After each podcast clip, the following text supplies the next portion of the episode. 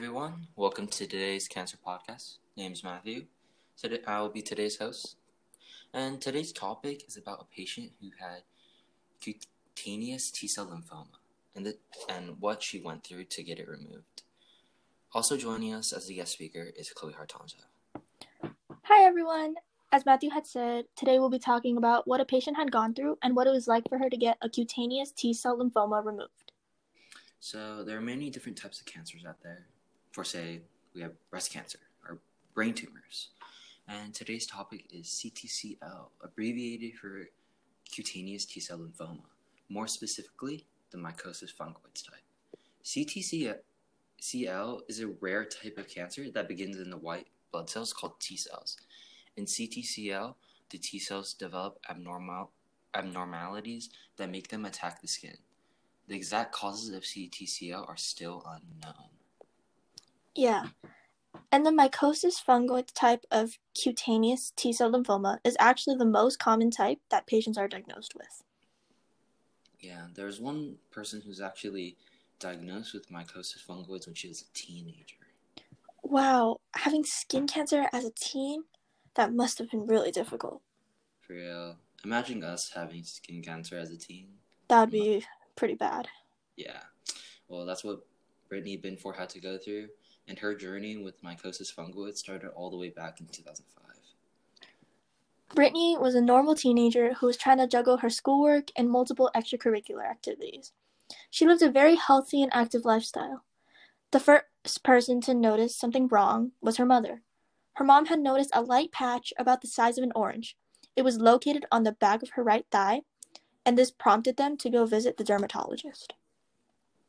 Visiting a dermatologist that young? Still pretty bad. But it must have been a scary experience since you really just don't know what the light patch is. And after all, it's the size of an orange. Well, when she went to the uh, doctors to find a way to get rid of the patch, they just didn't know how to do it. The resources simply weren't there to get rid of the patch. She must have been devastated to hear that. That is not something you want to hear. Yeah. Like, you don't want to hear a doctor telling you you can't have something removed when you really do need it removed. But her doctors first prescribed her a topical steroid cream, but that didn't work out. The light patch was still on the back of her thigh. So then she later was prescribed UVB light therapy. The UVB light therapy went on for two whole years, and it didn't really have much of an effect on her initial spot. And because it was so ineffective, uh, the level of the treatment was heightened to PUVA. As much as she hated those treatments, the spots and, patches on her body were beginning to clear up. Wow, that must have been really difficult. But is there any way to prevent someone from getting CTCL? Uh, sadly, there actually isn't a way to prevent yourself from getting CTCL. Uh, all doctors recommend are that you be gentle with your skin and know how to cope with sun exposure.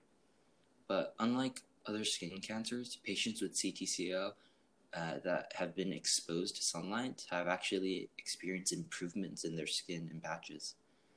And well, that's all the time we have left, folks. And that brings us to the end of our podcast. I'd like to thank all our listeners and Ms. Chloe Hartanto for joining me in today's podcast. Yes, of course. This is really fun. And I did learn quite a bit about CTCL. Yep.